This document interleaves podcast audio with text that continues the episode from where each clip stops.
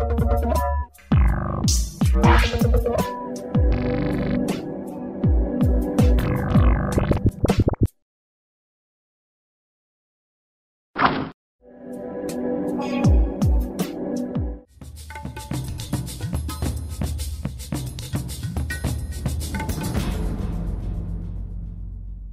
您现在收听收看的是《灿烂时光会客室》，我是节目主持人管中祥。灿烂时光会客室呢，是由中正大学镜声镜视广播电台跟呃灿烂时光，还有包括公司新闻议题中心 PNN 以及公民行动影音记录资料库联合制播的视讯跟音讯的节目哦。我们的节目呢，在每个礼拜天的晚上九点半，在公司新闻议题中心 PNN 的网站会直播。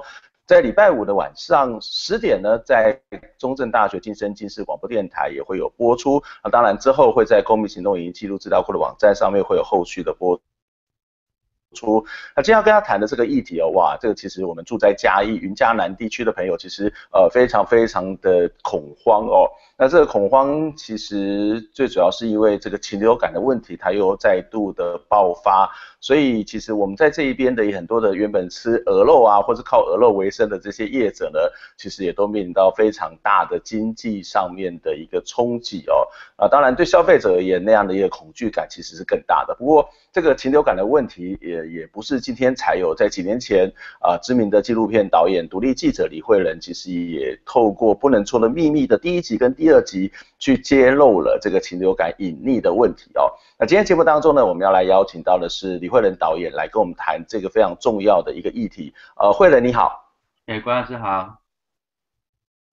呃，谢谢你来跟我们分享这样一个我觉得还蛮重要的一个议题哦。那当然这一次的这个禽流感的问题，恐怕也不是今天才这个发生哦。那在过去其实也发生过，这个目前是 H5N2 跟它的变种。那还有包括 H5N8，还有是新发现的 H5N3，那这些名词对很多人大概都觉得非常非常陌生。不，不可以简单一下，这一次的禽流感的疫疫情，呃，这个到底对我们，它它到底是个什么东西？然后对我们会有什么样的影响？那它又跟过去有什么不同呢？嗯，呃，老师哈，其实哈，很多人都会常常遇到禽流感，就讲说，哎，那有禽流感，你们为什么老是就是问李慧仁？好，你难道不能问别人吗？问一些专业的学者吗？好、哦，我常常讲说，对，那、啊、你比很多学者都专业了，对不对？没有，这真的是很荒谬，不应该要访问我的，不应该来问我的，为什么？可是更荒谬一百倍的是什么？因为所有的记者都找不到所谓的情病专家来接受访谈。嗯，为什么呢？嗯，因为就在不能做的秘密一里面有提到一个部分，就是说其实。呃，包括很多记者在整个过程当中，不管是禽流感，尤其是禽流感的哈，每次要找专家学者问，没有人愿意耶，嗯，没有人愿意耶。那即便他会出来，通常都是跟在坐在农委会的官员旁边，好开记者会，然后开完记者会呢，然后讲完呃台面上的话，很多记者要继续去追问，结果看到什么？农委会的官员会围成一个小人墙，然后护送他们离开。哦，是哦，就是感觉官员变成保镖的意思就对了。官员其实变成一个帮农委，呃，应该讲官员变保镖，然后老师，嗯、因为老师来，你你也讲说护航或者是背书都好，嗯嗯嗯、可是官员却不愿意让老师跟记者后面去、嗯、去谈更深入的问题。我觉得是，嗯、当你看到这个部分，你就觉得很荒谬了。那、嗯、当然很多人讲说为什么他们不愿意？那其实有一个很重要的部分是。绝大部分的老师，嗯，他们的研究计划案还是掌控在那个官官府了，要讲官府，好、嗯，在那个政府里面，所以你通常不敢得罪他，嗯哼，这是一个很大的原因。对，嗯哼，对，嗯哼，那对，但这其实我们可以看到，这是一个，老师，你问我说，那。好，那 H 五 N 六、H 五 N 八老实讲，我不是专家，只是说我可能呃，在这个部分我比较了解这个状况一点，因为再找不到专家的状况，就像我愿意来跟呃听众朋友或观众朋友来谈这个部分。那这次禽流感其实哈，呃，总共到目前为止有四呃，应该讲四株病毒。好，然后第一第一个病毒就是呃存在台湾已经十一年的 H5N2，如果呃。听众朋友还有印象哈、哦，就是两千零四年的一月十五号那一天，好，然后在过年前，然后农委会就开一个记者会说，台湾爆发一个 H5N2 低病原性禽流感。其实那时候从一九九七年，呃，香港爆发禽流感，然后感染人，然后人死亡，然后到台湾爆发 H5N2 的低病原，这么多年的时间，大概七年的时间，台湾完全都没有相关的病毒。所以那时候两千零四年一月十五一月十五号开那个记者会的时候，吓坏大家了，说为什么会这个样子？好、哦，可是二零零四年内株病毒，结果后来经过十一年，结果我们的农委会竟然都完全没有去处理它，然后也没有办法完全的去把它清除，所以到呃有记录里面是两千零九年三月开始，然后它已经变成高病原性了。然后变成高病原性，结果还被官员隐匿。嗯，然后官员就二零零九、二零一零、二零一二都隐匿疫情。嗯、那包括农委会的副主委，包括呃房检局的局长，因为隐匿这个疫情都被监察院弹劾。嗯哼。然后局长也因此而下台。那这次第一次爆发疫情的是在一月九号，在屏东大武山有一个所谓的五星级的养鸡场。对，好，那大家讲就是会听古典音乐的那个养鸡场。对对对对对，你说，哎，奇怪呢，这么高级的一个养鸡场，怎么还会得到禽流感？啊，嗯，而且这个养鸡场在之前就很出名啊，因为它的这种所谓的培养的方式，是是跟很多人不一样。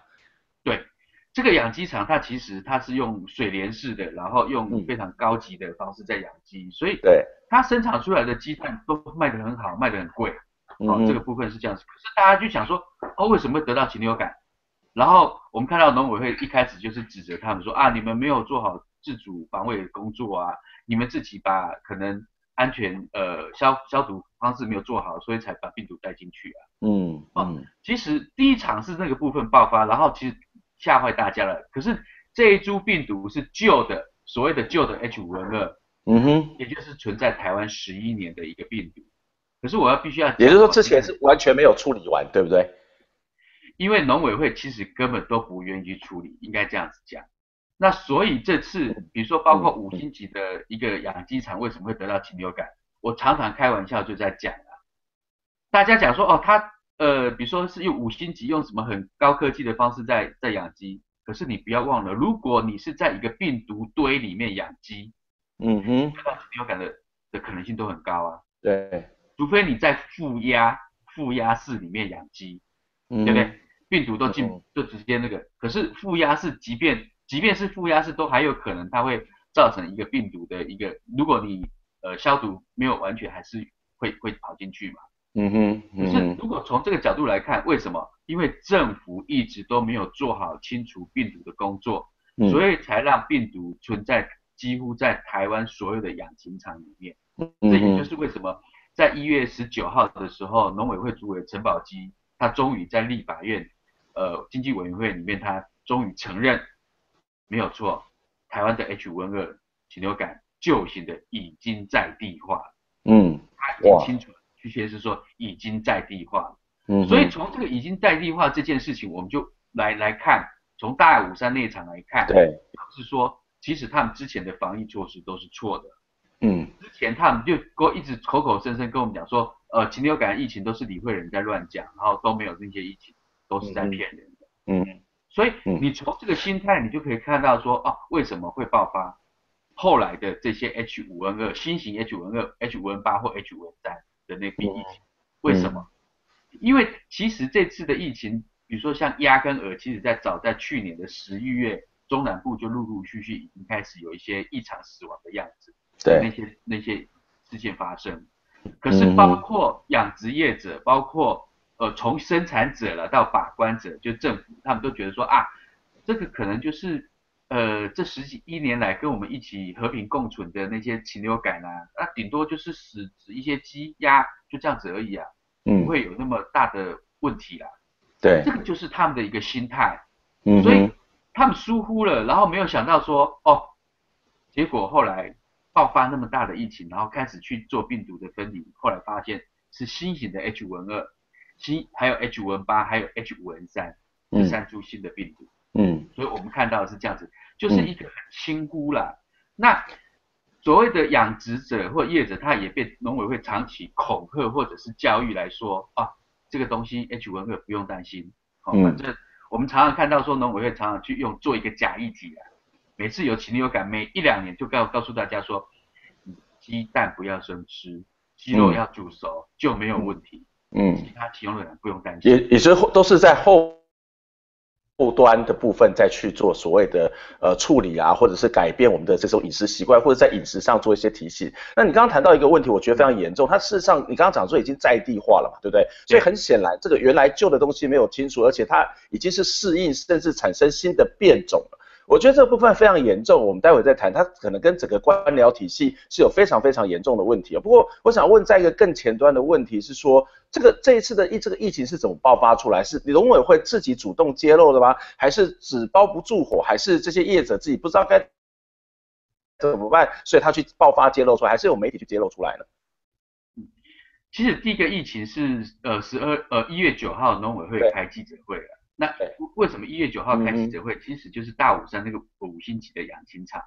其实那个大武山的养禽场，它早在去、嗯、去年的十二月初就陆陆续续发生有一些鸡异常死亡的状况。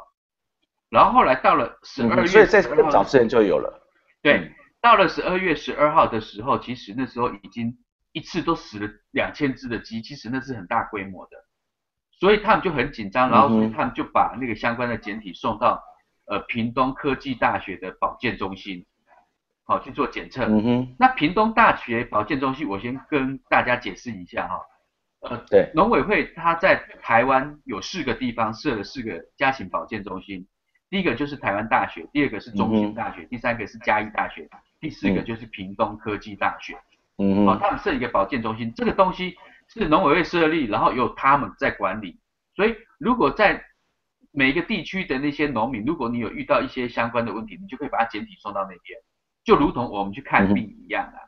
嗯。可是当天十二月十二号，业者把那些简体送到屏东科技大学去的时候，有一个很重要的重点是什么？你去看病，你必须要写病历。嗯。同样的，你把简体送到保健中心去，你也一样也要去写病历，你要告诉。他说：“哎，因为我养多少鸡，然后结果一次大规模死亡的两千多只，这个很不寻常，所以我把简体送了。好，其实十二月十二号就送了，可是我们后来发现是农委会副主委在立法院针对一月九号才公布，那时候大家讲说啊，怎么二十几天你都没有去做任何的动作，然后放任那个蛋这样子流出去，也没有做移动管制，大家吃了那么多有禽流感的蛋。”然后他才讲说，哦，我们不知道了，我们是到一月五号得到情知，哇，这个非常离谱，嗯，才抽到。可是我要讲哦，十二、嗯、月十二号你送到平科大的保健中心，保健中心是你农委会在主管，对，哦、所以你进去那边，你你的病历要登录，登录完之后，嗯、如果好了，你可能没有及时 key 两天好了，给你三天好了，十二、嗯、月十五号你农委会应该要知道吧？嗯，结果农委会都讲说，我一无所知，我一直咬着说，我是一月五号才得到情知，他就是要在卸责，嗯、所以我们看到这个部分，农委会长期以来遇到事情就往别人的身上推，嗯，推给别人，比如说包括大武山那个养鸡场，他就讲说啊，你们自己消毒没有做好，所以不是我的错，嗯、是你们的错。不过他不是应该定期去做一些检查，或者是对这种所谓的呃做一些检验吗？对。其实重点是哈，有一个很重要的重点，我这几天我也一直呼吁农委会要公布一个叫做血那个呃禽流感阳性抗体的调查，那个是农委会其实每一年都会针有一个计划，针对全台湾的养禽场，然后去抽他们的血来做做监测，看这些禽类里面有没有所谓的 H 五型或 H 七型的抗体。那抗体是什么？表示说如果这个鸡、鸭、鹅里面它身上有 H 五或 H 七的抗体，表示说曾经有病毒感染到这些鸭儿，它才会产生抗体。嗯，那表示说病毒在这个地方在活动。嗯，这个抗体其实是一个你做流行病学或者做在防疫工作很重要的一个资料，可是农委会却把这些资料都当成机密文件。这这个跟大家生命产业都有很大的关联性的资料，为什么要作为一个机密的文件不公布呢？因为以前他们都一直在隐匿禽流感，都觉得说台湾是、嗯、不是疫区，台湾是干净的地方，嗯、是禽流感的清净区。一旦你公布这个资料，赤裸裸的告诉人家说你在说谎，嗯，如果你是禽流感的清净区，怎么会有这么高的抗体？嗯哼，有抗体表示有病毒在活动，嗯、所以连卫福部 CDC 要去跟他要这些资料，农委会都不给，嗯，就可以看到多么荒谬。嗯，所以当我们看到说，那那个他把这个问题指责给大武山的业者，那我常常在想说，那业者要不要回来告农委会？然后应该要国家赔偿？为什么？嗯、因为你农委会房检局，你就是负责要去清除这些病毒，十一年你都没办法清除，然后你还怪我说，哎，我我养养鸡，然后没有注意好，没有注意消毒，才把外面的病毒带进去。可是是谁让这个环境里面充满着病毒？是农委会，是官员。嗯嗯。所以他们真的不能推卸这些责任。嗯，就在一个一个理性的状况之下，其实我们应该要去认为或是以为。为我们的政府官员就是要做这些所谓的防疫的工作，那业者他当然也当然有他的责任，只不过业者他能够做的恐怕是有限的，因为要不然我们要政府干嘛？我们要防疫干嘛？对，这些所谓的官员干嘛啊？那事实上听起来是一个非常荒谬的过程啊。我我们先休息一下，等下回来再请教慧人。就是刚刚你特别提到说，这个病毒其实已经是一个本土化，那很显然它在这里已经养了很久，而且适应了很久，甚至有新的变形。那这种病毒在发展下来，对台湾的社会农农业。呃，这个所谓的养殖业或是消费者，它最大的影响会是什么？我们先休息一下。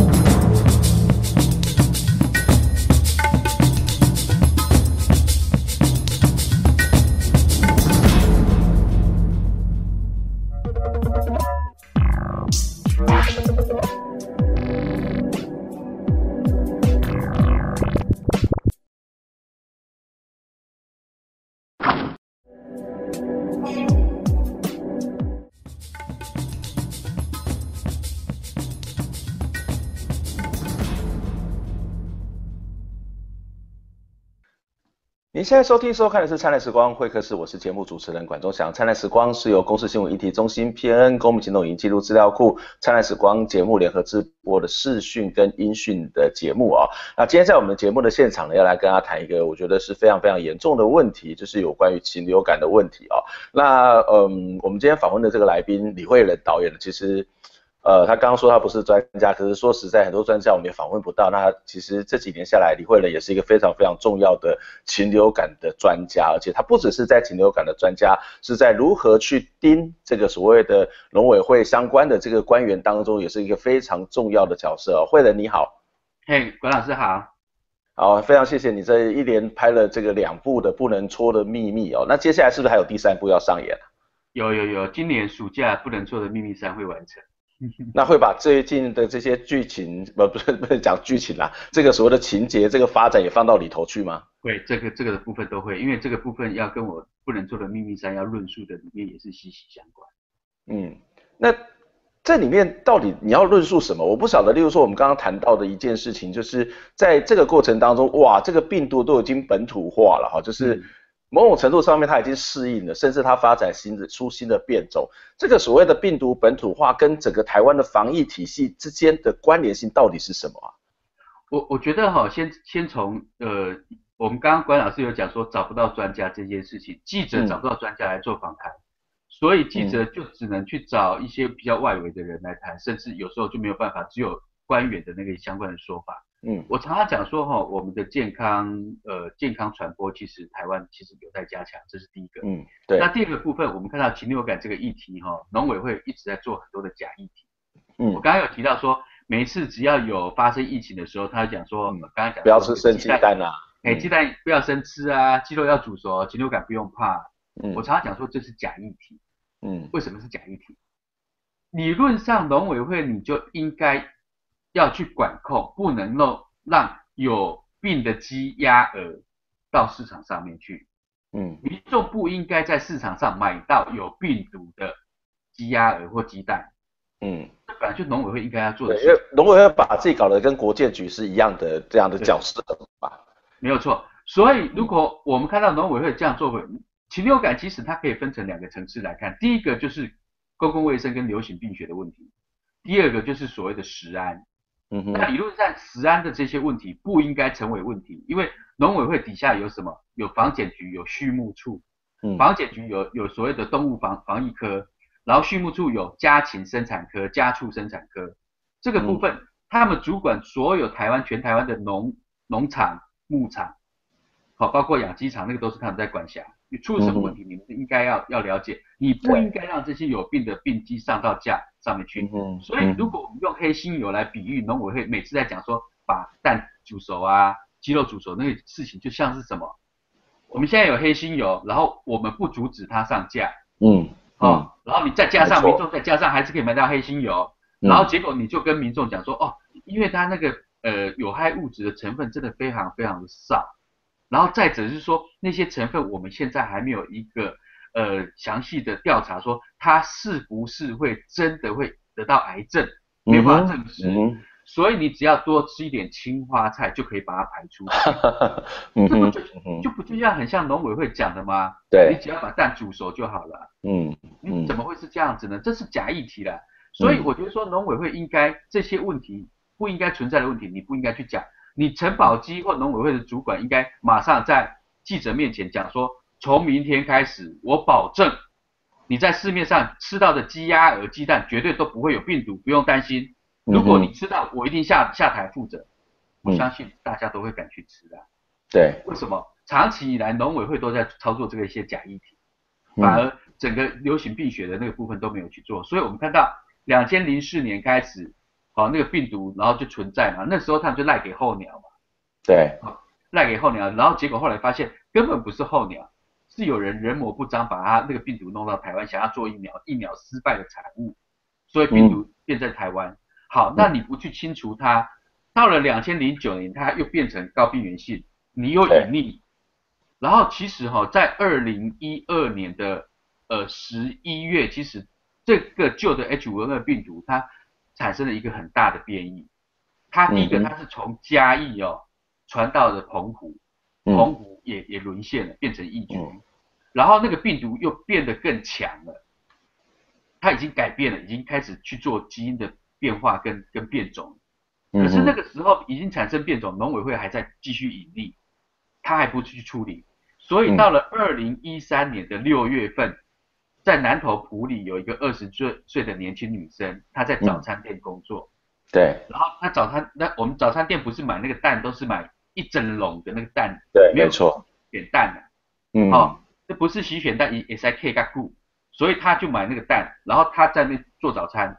结果他得到了一个叫做 H 六 N 一的禽流感。啊，做早餐也会得到禽流感，因为有可能是那个蛋它是整箱，因为蛋我，所以我们常讲说蛋要买选洗选蛋。嗯，为什么要买洗选蛋？因为如果那个没有洗选蛋的蛋，虽然可以放的比较久，可是它里面会有沾黏的一些粪便，嗯，对，粪便里面会有病毒。哇，它的传染的这个途径是非常非常多样的，而且快速的。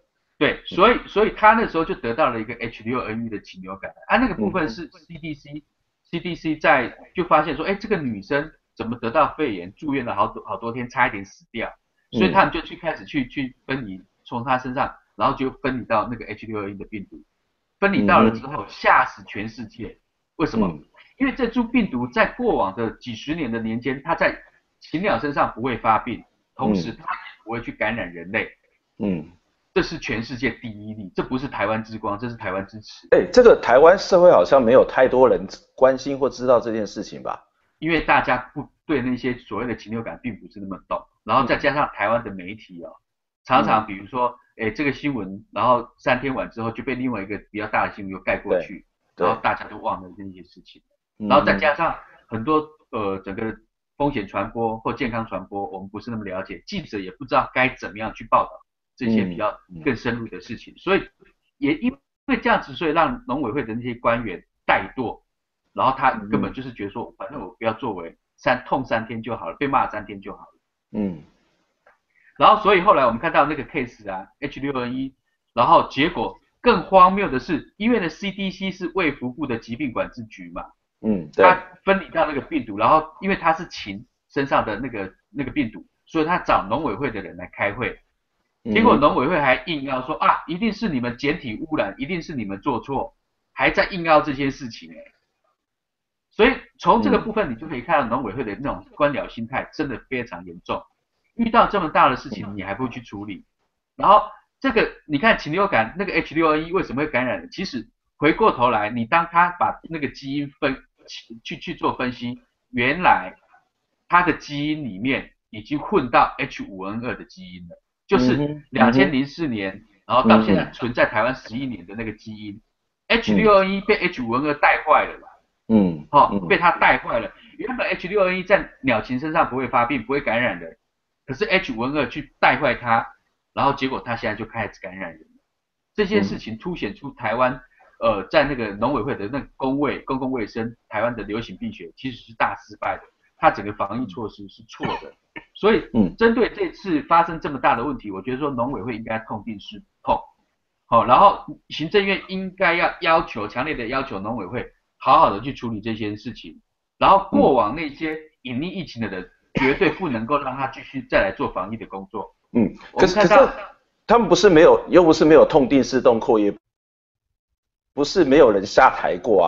可是这个问题还是一而再再而三的发生，是因为这个议题太专业，还是我们的官员太怠惰，还是我们的学界太过于相互 cover，还是社会的监督力量实在是没有能力，或是太少了呢？我觉得第一个部分官员。老实讲，那时候被监察院弹劾，嗯，可是弹劾只有一个许天来下台调职而已。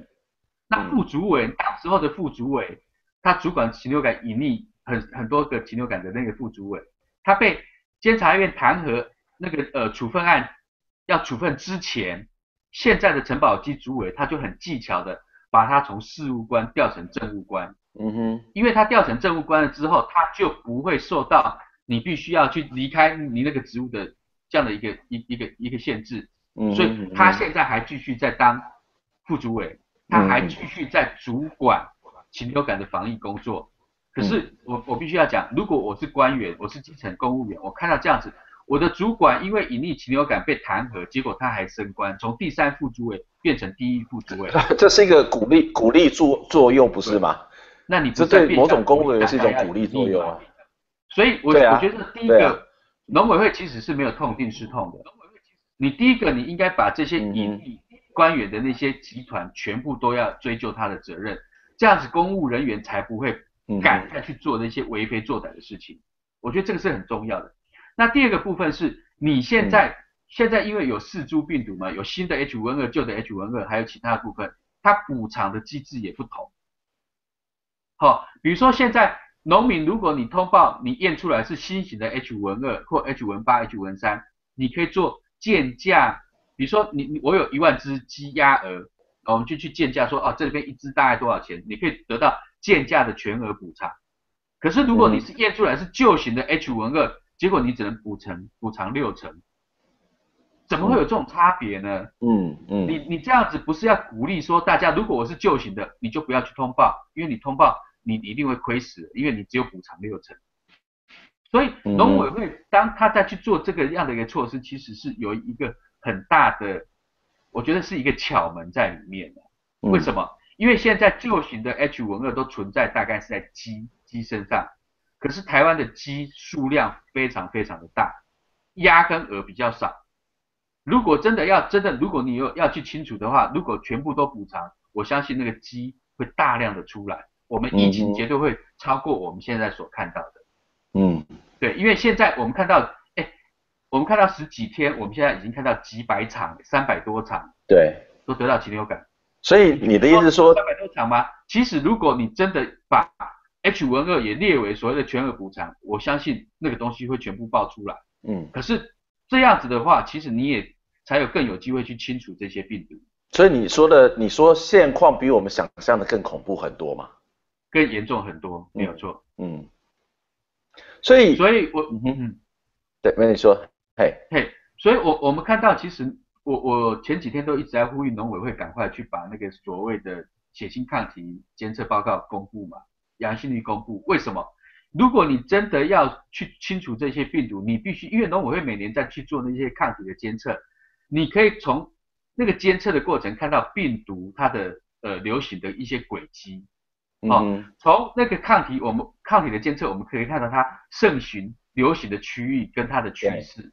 嗯，你来比对，比如说哦，好看出来说哦，原来彰化的某个地方，或者是屏东哪个地方，嘉义哪个地方，它从以前到现在就常常发生病，那个有抗体很高，表示说病毒常常在这边活动，你就要想办法去清除那个、嗯、那个东西，其实就是一个病毒的地图啦。嗯，你没有那个地图，你怎么样去清除它？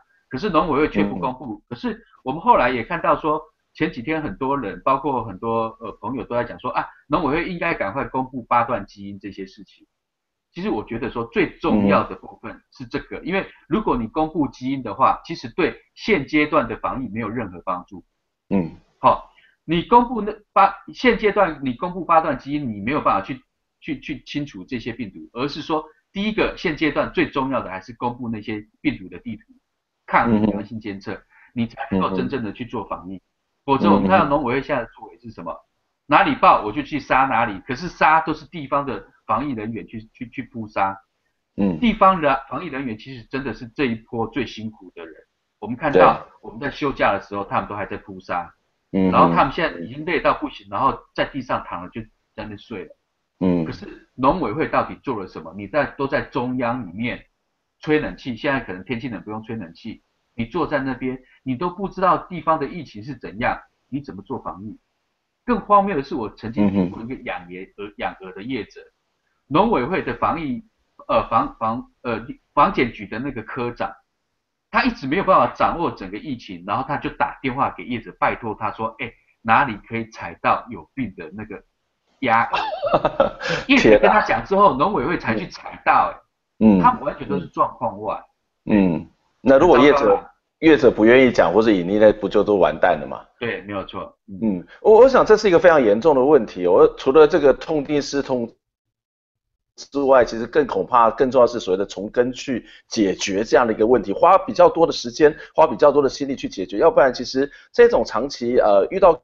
个案才出来扑杀，或者是呃这一种所谓的头痛医头，脚痛医脚，甚至在隐匿的状况，我觉得受害的可能不只是这些所谓的产业，它当然更是整个全民哦。因为时间的关系，我们今天就只能跟慧仁呃访问到这边。那我们也希望说真的啦，这不能说的秘密拍到三就好了，拍完三就能够把这个事情解决，不要再拍下去了，好不好？但是恐怕很难吧？只要拍到三就好，不要拍到 N 哦，三四五六七八九一直拍到 N，那很可怕。对，我觉得那个拍越多，其实，呃，当然代表民间的监督力量越强，但是也意味着我们的政府是越腐化的。今天非常谢谢李慧玲来接受我们访问，我们下礼拜空中再会，拜拜，谢谢，拜拜。跳的心是你有重来的机会，我的爱会给你个拥抱，抬起头感受生。